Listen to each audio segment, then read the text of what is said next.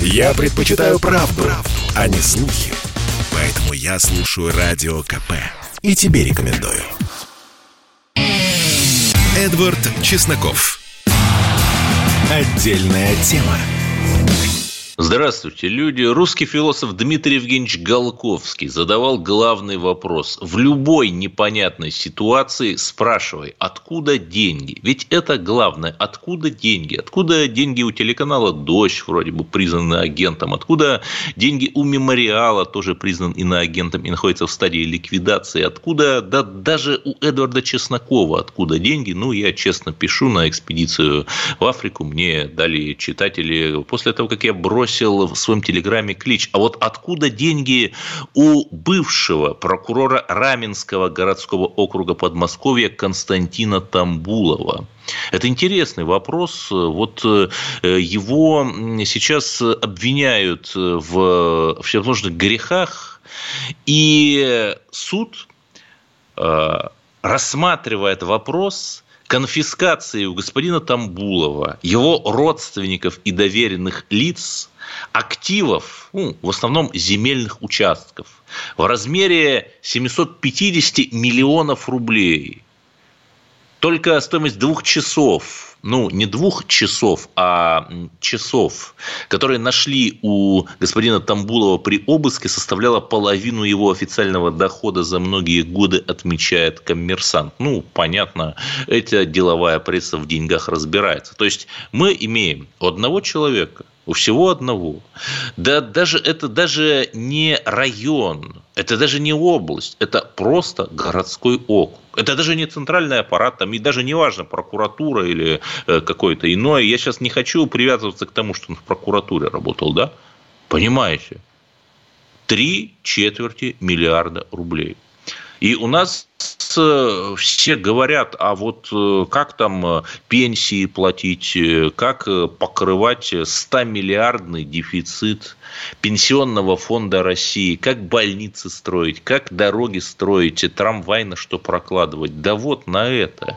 И самое главное, друзья, что Тамбулов, я не хочу к нему привязываться, ведь это же один из, лишь один, может быть, из сотен таких чиновников.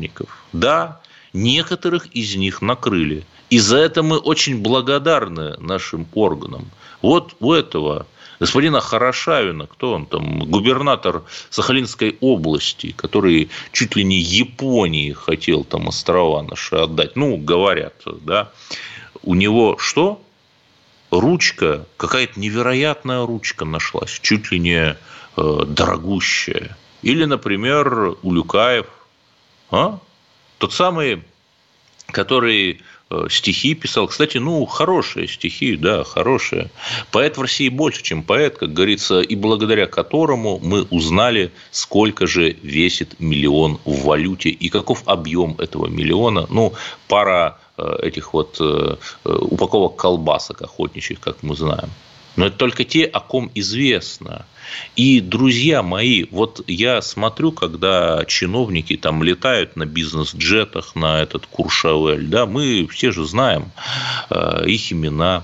Я смотрю, когда э, чиновники совершенно невероятным образом э, оказываются, имеют активы. Я смотрю, когда депутаты самой патриотичной на свете фракции имеют дома, виллы в Испании. Причем это не какие-то там, знаете, иноагенты пишут. Это э, можно узнать из э, их собственных деклараций. Понимаете? По меньшей мере 26 депутатов имеют недвижимость за рубежом. Все официально. Я даже не буду говорить там фамилии, из какой фракции. Просто смотрите, открывайте, читайте. Вот так. И возникает вопрос, а о какой национализации элит вообще может идти речь, когда наши чиновники ездят на рейндж-роверах и других прекрасных автомобилях? А знаете, почему вот у нас проблемы с городской средой? Да? Потому что чиновники пешком не ходят. Потому что они смотрят на этот город, э, полагая, видимо, что этот город дан им в кормление, как в Древней Руси, знаете, из тонированного окна своего заднего кресла там своего автомобиля. Э, и они полагают, что они находятся на вершине пищевой цепочки. И единственное, что нас еще удерживает э, от какого-то негативного сценария, это то, что у нас наверху, там Путин, его ближайшее окружение, это люди, которые думают о вечности. Это люди, которые думают о том, как, э, что о них напишут в учебниках истории. Это люди, которые действительно работают не за страх, а за совесть. Хотя, может быть, некоторые из них там 20-25 лет назад приходя во власть, э, и не думали об этом, думали интегрироваться на Запад спокойно, там, иметь активы. Но сам Запад нас не пустил по великой своей гордыне. Ну вот, получил. И э, я искренне счастлив, что у нас э, такой честный, добрый президент, как Владимир Владимирович. Но чиновники, низовой уровень, те, э, многие из которых начинали там еще э, в советское время, во всевозможных э, аппаратных единицах там, комсомола и других хороших организаций. Хорошие организации, только вот как-то выходцы, некоторые из них вот куда-то не туда идут, понимаете? Вот и, и понятно, что если что-то пойдет не так, да, ну там прилетят, например, инопланетяне, и э, поместят Кремль под силовое поле, из-за которого не будут проходить никакие сигналы. Но я условно говорю. Понятно, что эти чиновники, которые до сих пор смотрят на Запад и очень сожалеют, что Россия там дерзает что-то говорить, потому что ведь тогда же они оказываются отрезанными от своих Куршавелей, Лондонов и прочих Майами – понятно, что они тут же развернутся на 180 градусов и будут а, вести страну, как при дедушке Ельцине, да, понимаете, о чем я. И вот, чтобы этого не произошло, нам нужно, чтобы мы с вами, все, каждый из нас, работал на суверенитет, безусловно. И самое главное, чтобы постепенно в силу естественных причин э, приходили к власти новые чиновники. Вот, э, ну, вы, вы сейчас скажете там, ну, Эдвард, господи, джинсишь ты. А я вам скажу, вот у нас э, такое странное представление, что если кого-то хвалишь, то значит хвалишь или за деньги, или потому что чего-то от него хочешь, или потому что наоборот хочешь человека так вот пнуть, хваля. Да, так тоже бывает. Да нет. Давайте уже жить в новой парадигме, что мы вот смотрим какие-то угрюмые все друг на друга, а надо по-доброму друг на друга смотреть. И вот я скажу, да, есть чиновники новой формации. Антон Андреевич Алиханов, губернатор Калининградской области, э, при котором, ну, просто без шуток расцвел Калининград э, при котором наконец-то начали старое здание там реставрировать, при котором Светлогорск из э, какого-то такого адлерообразного э, поселения наконец-то стал превращаться в достойный российский курорт. Ему сколько лет? Он так примерно моего возраста, может быть, там 32, по-моему, года или так. Вот Алиханов там на велосипеде ездит – Э, на гитаре играет. Вот, вот это те новые чиновники, которые выросли уже в новой России, которые э, смотрят и которые, ну, понимают, э, что ручка за миллион, да даже рублей, это не хорошо и не плохо, это ужасная пошлость. Понимаете, в чем проблема? Вот э, эти вот десятилетия изоляции – у нас э, выработали чудовищно плохой вкус. Если вы смотрели вот это, э, этот дом, который построил тоже арестованный глава ГИБДД по Ставропольскому краю, это же чудовищно. Это вот дворец этот э, в стиле Людовика XV. это шедевр, шедевр пошлости. Я не понимаю, ну есть у тебя деньги, но почему ты не можешь пригласить хорошего архитектора, да, а вместо этого там какие-то рюшки, финтифлюшки. Ну, не надо так. И вот слава богу, что сейчас за это 20-летие, ну, в общем, несмотря там на 14 год, да, в общем, исторического покоя, а, у нас есть время, чтобы обращать внимание не только на выживание, но и вот на те самые рюшки и финтифлюшки, и э, работать над стилем, над тем, чтобы э, э, поребрик красивым был, чтобы Э, здания были отреставрированы, э, чтобы автобусные остановки были не просто такими павильонами, э, страшными железными будками, а вот такими красивыми, дизайнерскими. Вот в Севастополе, кстати, построили красивые дизайнерские остановки, так немного с античными мотивами, любо-дорого. И главное, что дизайн транспортной навигации хорошо сделали.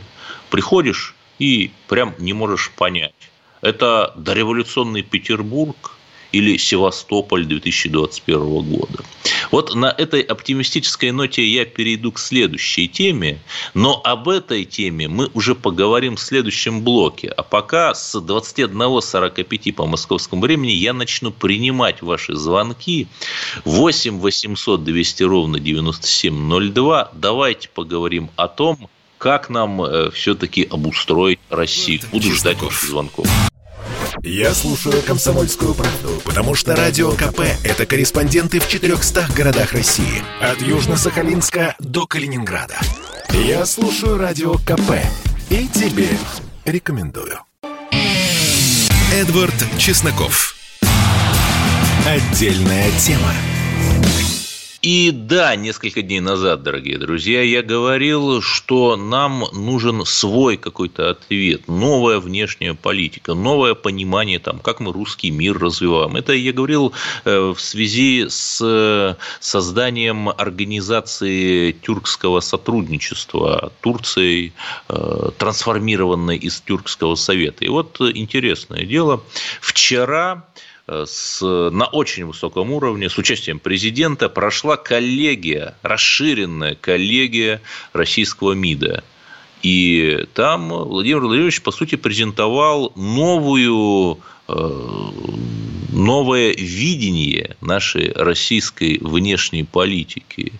И про СНГ сказал, и про Европу, и даже про Белоруссию. Вот э, давайте обсудим, а последует ли за этим действительно серьезные изменения.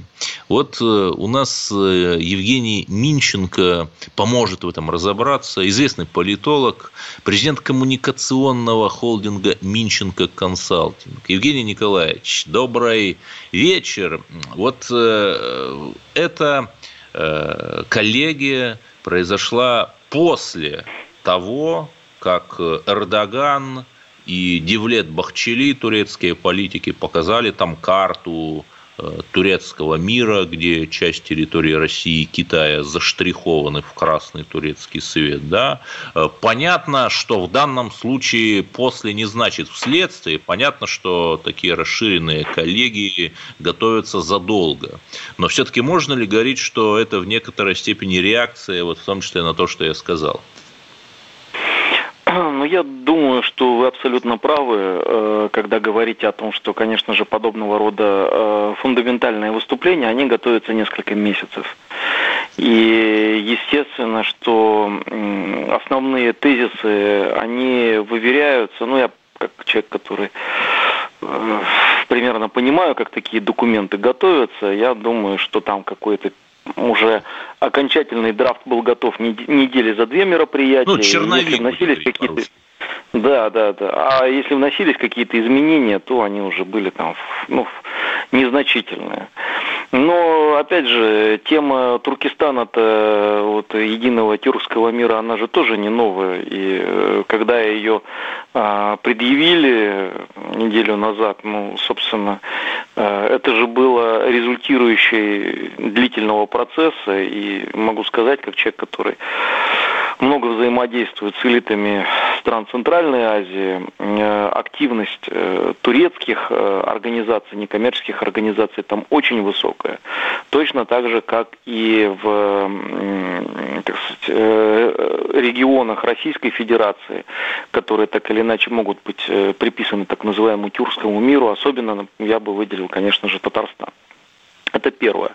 Второе, все-таки я думаю, что э, ключевые акценты были э, здесь более глобальные. То есть, на мой взгляд, там было э, такие три глобальных э, вещи. Вещь первая. Путин практически прямым текстом сказал, что э, взаимоотношения военные с Западом уже э, становятся крайне тревожащими. То есть не то, что у нас там какие-то дипломатические кризисы, о которых он подробно рассказал, например, в отношениях с Соединенными Штатами, э, с НАТО, с Евросоюзом, но возникает все больше и больше прямых военных угроз. И э, вот это вот главная обеспокоенность. Ну и, собственно, Путин э, обозначил сюжет, э, который он видит стержневым выстраиванием диалога с Западом. Это то, что касается климатической повестки и достижения углеродной нейтральности России. Собственно, это та повестка, с которой Байден шел на выборы президента.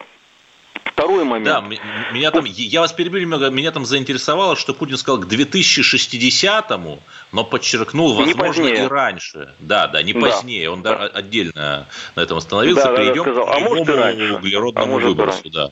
Это прекрасно. Да, абсолютно да, правильно. Продолжайте.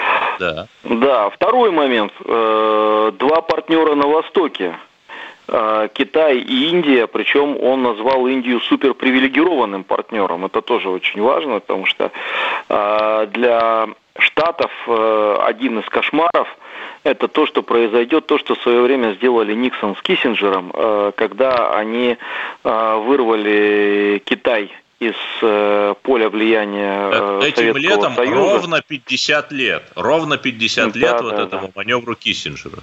Да. Вот. И, соответственно, конечно же, страшный сон американской дипломатии – это союз э, России и Китая. И, в общем-то, э, Путин э, сказал, что да, у нас очень плотные отношения с Китаем, но мы не единый блок. И именно поэтому здесь была выделена Индия, потому что мы знаем, что у Китая с Индией это отношения не самые теплые, особенно учитывая тот факт, что мы до... Да, мы до сих пор не знаем на самом деле, а кто из них сейчас самая населенная страна мира. Э, есть разные данные статистики. Некоторые утверждают, что Индия уже обогнала э, Китай по численности населения. Вот. Ну и третий акцент, собственно, тот, с которого вы начали, это расширение сферы русского мира – это более активная работа с нашими соотечественниками э, за рубежом. И мне кажется, это тоже такой очень интересный поворот. При этом надо Подождите, заметить, подождите. что... Э, секунду, я вас вынужден перебить. А как можно сейчас в нынешних условиях работать с нашими соотечественниками, если в США около 300 соотечественников русских в последнее время были подвергнуты допросам ФБР, вот искали там какую-то крамолу? США, я думаю, практически никак, потому что там шпиономания уже на, как, на каком-то просто запредельном градусе. И э, точно так же э, практически невозможно это делать в странах Прибалтики. Ну, там последние уголовные дела, там человека обвинили в шпионаже за то, что он восстанавливал э, могилы погибших во время Великой Отечественной войны. то есть это уже С георгиевскими лентами ходил на День Победы. Реальная история. Да, да, да. Вот. Но это, это конечно, шпион. Вот. И более того, э, на самом деле, когда э, в стране нашем ближайшем союзнике закрываются филиалы российских средств массовой информации и арестовываются их сотрудники, ну, в общем, тоже возникает вопрос, как у нас там да, с русским миром. Вот, э, Евгений Николаевич, тут главный вопрос. Была интересный такой тезис вот в этой речи Владимира Путина на расширенной коллегии МИДа, что вот у нас есть СНГ, где как бы тоже наши партнеры. Ну, вот я примерно передаю его содержание. То есть, это такая его легкая ирония, потому что, ну, при всем уважении, я в странах СНГ как-то с большим трудом вижу партнеров России. Э, кто из них, кстати, признал Крым? Ну, просто нормально. Просто даже Белоруссия как бы что-то вот такое мямлет.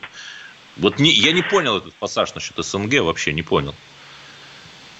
Ну, это такой реверанс, традиционный реверанс. Вот. Но на самом деле э, могу сказать, что э, мы идем к большому кризису внутри СНГ. Э, я просто смотрю на реакцию, например, э, ряда наших партнеров по Евразийскому экономическому союзу э, на действия Белоруссии в отношениях там, с Польшей, с Евросоюзом, ну, вот, то, что сейчас делается, вот этот миграционный кризис на, на, на границе Беларуси и Польши, казалось бы, это вроде бы внутреннее дело Беларуси, их отношения с Евросоюзом, но это э, ставит э, под риск э, большие э, транспортные коридоры э, из э, Азии в Евросоюз. Но Тогда потому что они через возникать... проходят. Да, да, да, абсолютно правильно. Начинают возникать вопрос про альтернативные маршруты. Это какие? Через Украину? А там у России вопросы насчет использования э, этого маршрута. И надо заметить, что на самом деле очень холодный пассаж был у Путина относительно Белоруссии. Он еще вот раз я повторил. Тоже, я даже могу процитировать, да. он меня сильно поразил. Ситуация в Белоруссии хоть и успокоилась внутри страны, но тем не менее проблемы есть, и мы прекрасно отдаем себе в этом отчет. То есть, и, конечно, призываем к диалогу между властями и оппозицией. То есть, это такой максимально холодный такой пассаж, я бы сказал, прозрачный намек на что-то, и все понимают на что. Да, да, потому что на самом деле то, что сейчас в Беларуси выдается за политическое урегулирование, за диалог, конечно же, этим не является. То есть, по сути дела, да. диалога именно с э, оппозиционными, даже я не говорю лидерами, с оппозиционными избирателями нет. А, делается ставка на лоялистов и, собственно, вот, вот типа вот это наша общественность, как в фильме «Убить дракона». Кто это? Это лучшие люди города. Вот э, такой вот, такой вот диалог там, собственно, э, сегодня происходит. И, конечно же, я в этом смысле с нашим президентом полностью согласен, что э, фундаментальные проблемы эти паллиативные меры не устранят. Да, Евгений Минченко, один из самых авторитетных российских политологов, президент коммуникационного холдинга Минченко Консалтинг, был у нас на линии. Буду принимать звонки в 2145 8 800 200 ровно 9702. Звоните, и я хочу узнать у вас, как нам реагировать на то, что в здание Роспотребнадзора в Волгограде ворвались противники QR-кодов. Мы вот об этом поговорим, а в следующем блоке после новостей поговорим о 79-летии Байдена. Попов изобрел радио, чтобы люди слушали комсомольскую правду. Я слушаю радио КП и тебе рекомендую. Эдвард Чесноков. Отдельная тема. Вот давайте поговорить, а, поговорим о Байдене. Что-то мы слишком много, непростительно много уделяем внимания внутренней политике. А ведь есть еще и внешний контур. И люди, в конце концов, имеют право знать, что происходит в Сирии, на Украине и Соединенных Штатах. Александр Домрин, американист, профессор факультета права Высшей школы экономики у нас на линии. И обсудим мы, да, юбилей Джозефа Робинетта Байдена. В субботу, 20 ноября, нашему дорогому святошному дедушке. Исполнится 79 лет, и он станет самым великовозрастным президентом в истории США. Даже наш любимый Ронни Рейган, э, по-моему, не был в таком возрасте президентом. Так что же, Александр Николаевич, добрый вечер. Вот э, как вы все-таки полагаете – вот был Леонид Ильич Брежнев.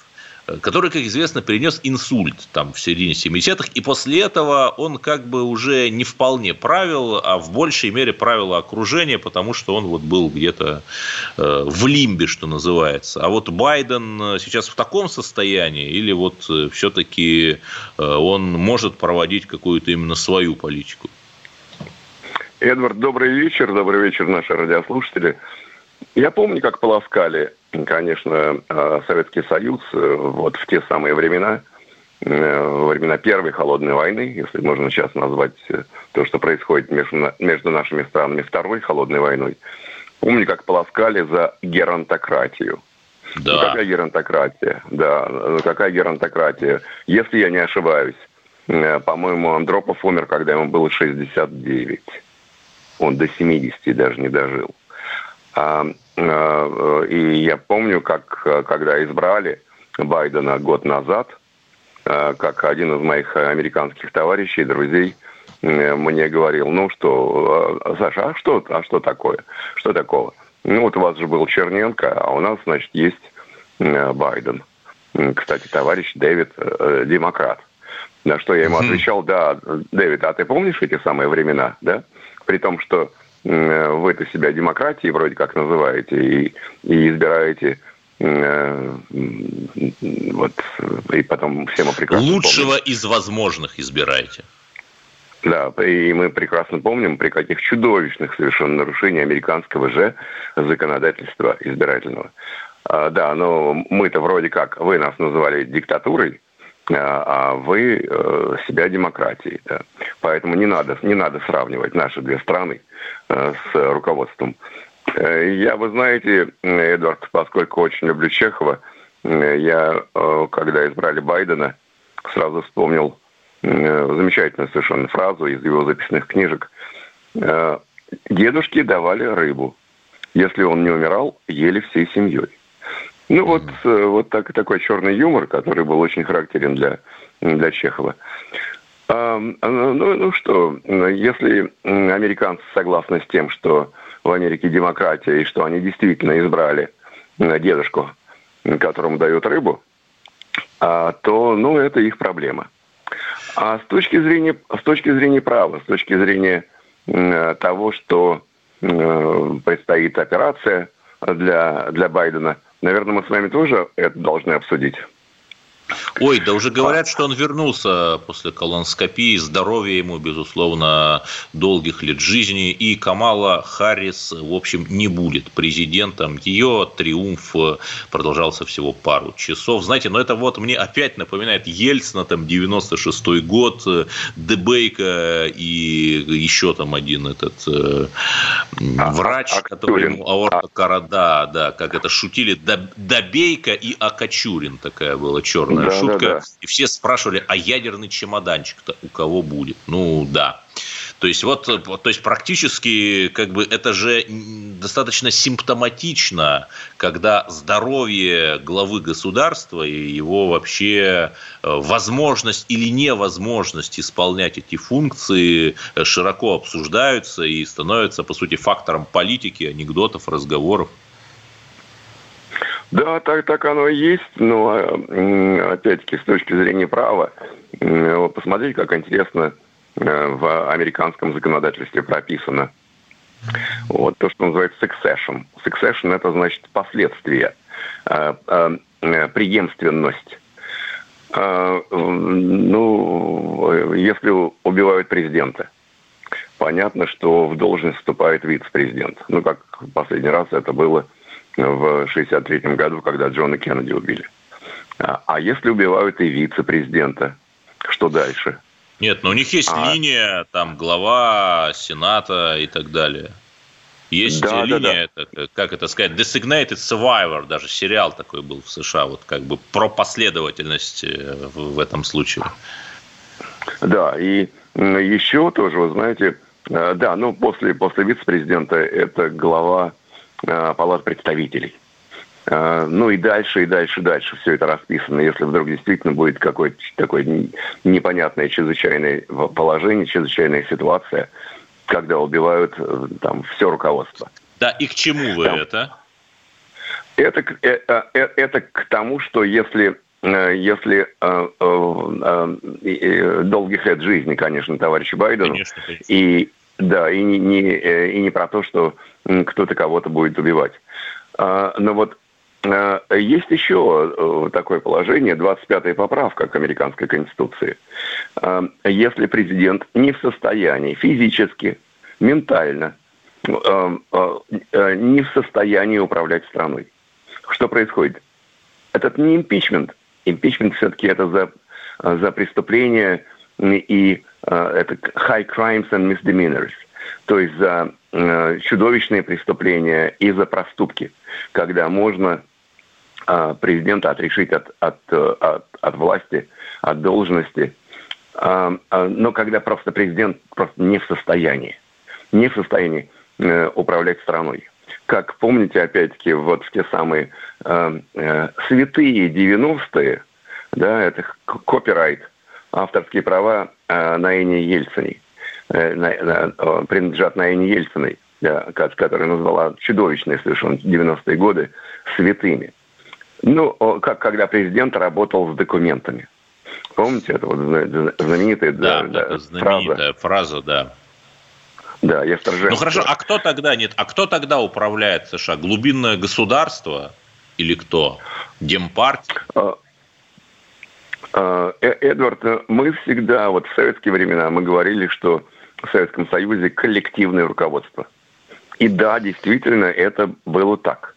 Когда, да, действительно, самые, глав, э, самые главные решения принимались э, Политбюро.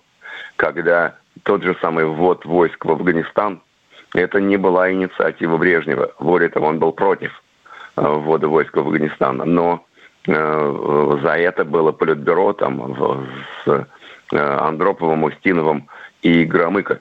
Это была чудовищная, конечно, ошибка. Да, но, а, секунду, а если все-таки, если все-таки в США вернуться, Александр Николаевич, вы довольно давно да, в американистике, а вот вы сталкивались когда-либо там, ну, с Байденом там или с кем-то, кто вокруг рядом с ним, может быть, в 90-е? А, э, Эдвард, ну, с, и с Хиллари сталкивался, и с Биллом, э, вот, э, но опять-таки это, это, тот самый случай, когда это Э, все-таки такие, вы знаете, в большей степени какие-то персонажи для общения с э, зарубежными лидерами. Э, но решения это принимают, конечно, с их участием, но не они одни. А, а вот, скажем, то, что, что того же самого Майка Макфол я знаю с 95-го, или, или нашу дорогую Э, девушку, которая раздавала печеньки. Э, на... Да, Викторию Нуланд. Да, ну Дельман, настоящая фамилия, с, с ней с 91 -го года знаком. А, ну да, вот та, там, там действительно, там тоже, даже если что-то подписывает президент, а, но очень важно, кто его окружает.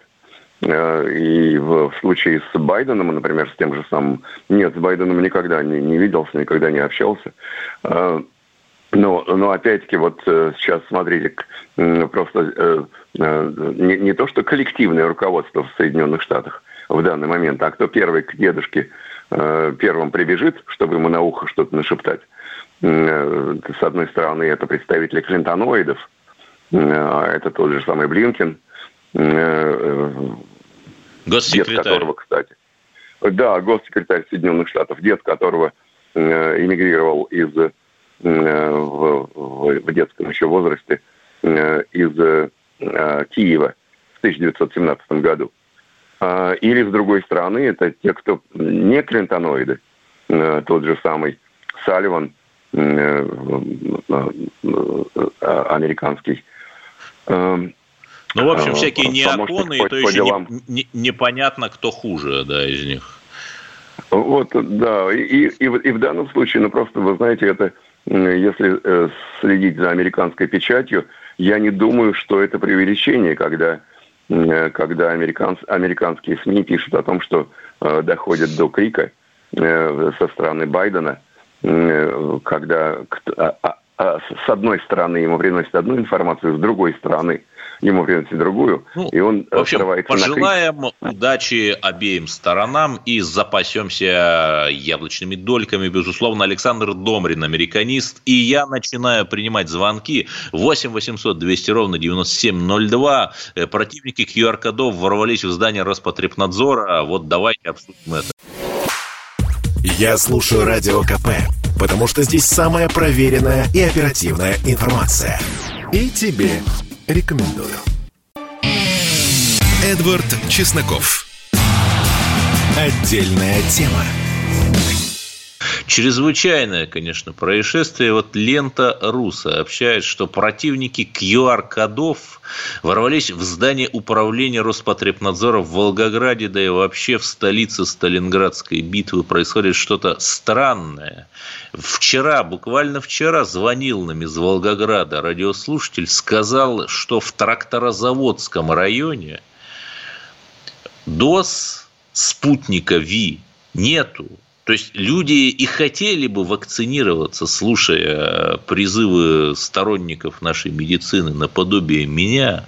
Хотели бы, но не хотят, не могут.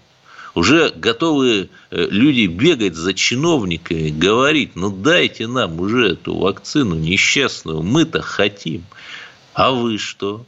Вот я жду ваши звонки, ну, сотрудники Роспотребнадзора вызвали полицию и охрану с помощью тревожной кнопки, но вот опять э, такой, знаете, дух не 90-х, а таких скорее середины нулевых, когда нацболы, там периодически пикетировали приемные разных министерств, в основном э, Фурсенко, министр образования, почему-то доставалось. Да, интересный такой новый виток нашей спирали. И да, есть ли у нас звонки, я хочу вас услышать. Да, э, у нас Лев Николаевич из Нижнего Новгорода, наш постоянный радиослушатель. Здравствуйте. Здравствуйте, Эдвард. У меня вчера произошла такая картина. Я решил да. сделать второй укол. Первый я делал в мае месяце. И сейчас второй укол. Пришел в свою поликлинику номер 3. Подожди, подожди, там же 14, там же 14 дней между двумя, я не понял. Нет, апрель, конец апреля и 18 мая. А, то есть вот. это уже через третий полгода, укол Через будет. полгода мне говорят, приходи через полгода. Я записался а, через колл-центр на час тридцать. Прихожу в час. У меня очередь. Ну, пока туда-сюда. В общем, я 56-й. Впереди сидит моя знакомая Нина Хлынова. Впереди. А я в самом последнем коридоре. После меня еще 25 человек. Я просидел час, ни на, ни на метр не сдвинулась очередь. Представляете? Кто в бахилах кто в бахилах, кто в масках, плечом к плечу сидят. Прямо вот где рассадник-то пандемический. И не на, не на, я плюнул, я 40 минут, потом час, я, я ни на метр не сдвинулся. Я ушел, да. я пошел к залу. К залу. Я говорю, вы что, у нас все в порядке очереди, все у нас никаких этих колл-центров, никаких записей, ничего. Думаю, господи. Я в моем месте вот. ходил, никого народу не было. Ну, Это прям конечно, э, чиновники, господа чиновники, вот услышьте, услышьте Льва Николаевича да, из Сормовского это, это района на... Нижнего Новгорода. Ну, не позорьтесь, организуйте, понимаете? Ну, мы же можем, когда хотим, и вот некоторые малосознательные граждане ругают Собянина. Слушайте, я пришел в ЦУМ, вакцинировался очень быстро. В гостином дворе то же самое, огромный центр вакцинации. Вот слава богу, что у нас э, в Белокаменной это есть. Лев Николаевич, наш постоянный радиослушатель, спасибо и еще раз и региональные чиновники, и федеральные пусть знают, есть серьезные логистические проблемы. Великая Отечественная война была на логистике выиграна. Волжскую ракаду, железную дорогу построили. На Ухту построили дорогу, чтобы уголь из Коми-Печорского угольного бассейна фронту давать. А что мы? не можем решить вопрос с логистикой, надо решать, господа чиновники. Работать надо побольше. Еще есть звонки. Кто у нас? Светлана Валентиновна из Ростова-на-Дону. Добрый вечер. Вы знаете, Эдвард. Дело в том, что у нас тут куча нелегалов. Они давят соки. Я уже писала, несколько точек убрали, но все равно они продолжают давить. Это ж такая разнос. Ой, ну, не знаю, я просто не знаю, как это, как это, как это связано с логистикой э, спутника Нет, ВИ. Это не связано за... с логистикой, это связано с разносом инфекции. Да понимаете, это ж не только нелегалы. Вот э, пожары периодически в Ростове-на-Дону возникают, да. Э, там уникальнейшая историческая застройка, и вот алчные застройщики, сговорившиеся с чиновниками, ее сносят. Вот это проблема. И надо ее решать, конечно же. Кто у нас еще есть? Александр из Краснодара, наш постоянный радиослушатель. Здравствуйте. Здравствуйте. Да. Я из Краснодара, но не Александра, а Андрей. Ну, в общем-то, а, без разницы. Можете... А, ничего страшного. Я от вас такого, Эдвард, не ожидал. Вы лодку раскачиваете, что ли? Говорите, вот они пока и избегут другого сценария. Не будет никакого другого сценария. Это Россия, называется ему друг дружку, деньги в кружку. Поэтому я тоже общаюсь с народом, хоть и не в прямом эфире, и тоже к себя отношу к народу. И как бы вот раз ненависть есть к людям и к чиновникам, и просто к богатым – и люди говорят, вот, вот, вот, вот. Говорю, не надо завидовать никому, потому что ему готова страшная судьба. Они окажутся в аду, то есть снова родятся в России. Поэтому, ну... Давайте вот так, так я живут. вас э, прекращу. У нас тут не место для русофобии. Вот я вообще горжусь тем, что родился в России. В этой прекрасной стране, где есть э, все вообще, что нужно для жизни. Вот я за 30 секунд зарегистрировался в приложении для самозанятых от налоговой инспекции. И теперь могу платить ничтожный налог, там, если продаю куда-нибудь свой текст. Вот. Это то, чем можно гордиться. И я горжусь, что в 2014 году мы сказали, что мы русские есть. Провели блестящую крымскую кампанию. Понимаете? Вот так вот не нужно, Андрей из Краснодара, говорить э, такую э, русофобскую клевету. Не надо. Это не для нас. Марина Викторовна из Нижнего Новгорода. Вы на линии. Да. Что у вас? Да. Добрый вечер, Эдвард. Я вот по поводу QR-кодов. Понимаете, даже вот с э, вашей радиостанции звучало такое мнение, что QR-код – это ведь не защита от инфекции. Э, тот же привитый может быть разносчиком инфекции, может заболеть. А у меня вот, например, вот антитела у меня очень хорошие. Я хочу получить, у меня свой иммунитет природный высокий, да, мне надо так. получить вот это. Почему я это сделать не могу? Понимаете, вот где я должна доказывать, что вот я там у нас бесплатно в государственной поликлинике такой анализ не делают. Ну пусть даже за деньги, но в государственной поликлинике такой анализ не делают. Это все делают частные там клиники, вот эти вот анализы. А в государственной поликлинике вот это все, они все не верят, понимаете, это не то, это не надо. Вот надо меня заколоть, да, снизить мой природный иммунитет. А QR-кода за то, что у меня есть антитела, мне не дают. Ну вот это несправедливо. Ну, я еще вам звонила, говорю, ну ладно, бог с ним. К примеру, не даете мне QR-кода. Но нет даже выбора этих прививок. Вот всех этим спутникам. Ну дайте, почему-то у меня вот больше доверия вызывает Чумаковская ну, вот это то, ну, что ну, я нет, сказал. Ее, понимаете. Это то, что я сказал. Проблемы с логистикой. Ну, в Москве, там, может быть, в Питере еще худо-бедно как-то есть э, и достаточное количество вакцин. И самое главное, их выбор. А еще плохо. Наши чиновники плохо работают. Такое ощущение, что послания, поручения, указы президента и они существуют даже не в разных измерениях, а вообще не существуют для них. Вот я уже об этом сказал, был э, указ э, президента о праздновании 200-летия Достоевского, а чиновники, вот они что, как, как отпраздновали. Но еще есть у нас два звонка, давайте возьмем. Юрий из города Волжский. Здравствуйте. Добрый день. Вернее, добрый вечер. Звоню Да-да. с Калининградской земли. В принципе, это и следовало ожидать у нас в Волгоградской области. Это отголосок той истории, которая у нас переводом времени произошла. Народ разозлили просто-напросто дико. Эдвард, можете посмотреть волгоградскую прессу за последнее время, что произошло. Просто... Не, а с временем а... все-таки откатили и вернули назад или нет? Нет, оставили на московском. Угу. Хотя должен был быть референдум, но его не проводили. Я сам ходил на те голосования. Две стопки бумажек. Никакой, никакого контроля, никакого ящика за, против. Просто так, фикция.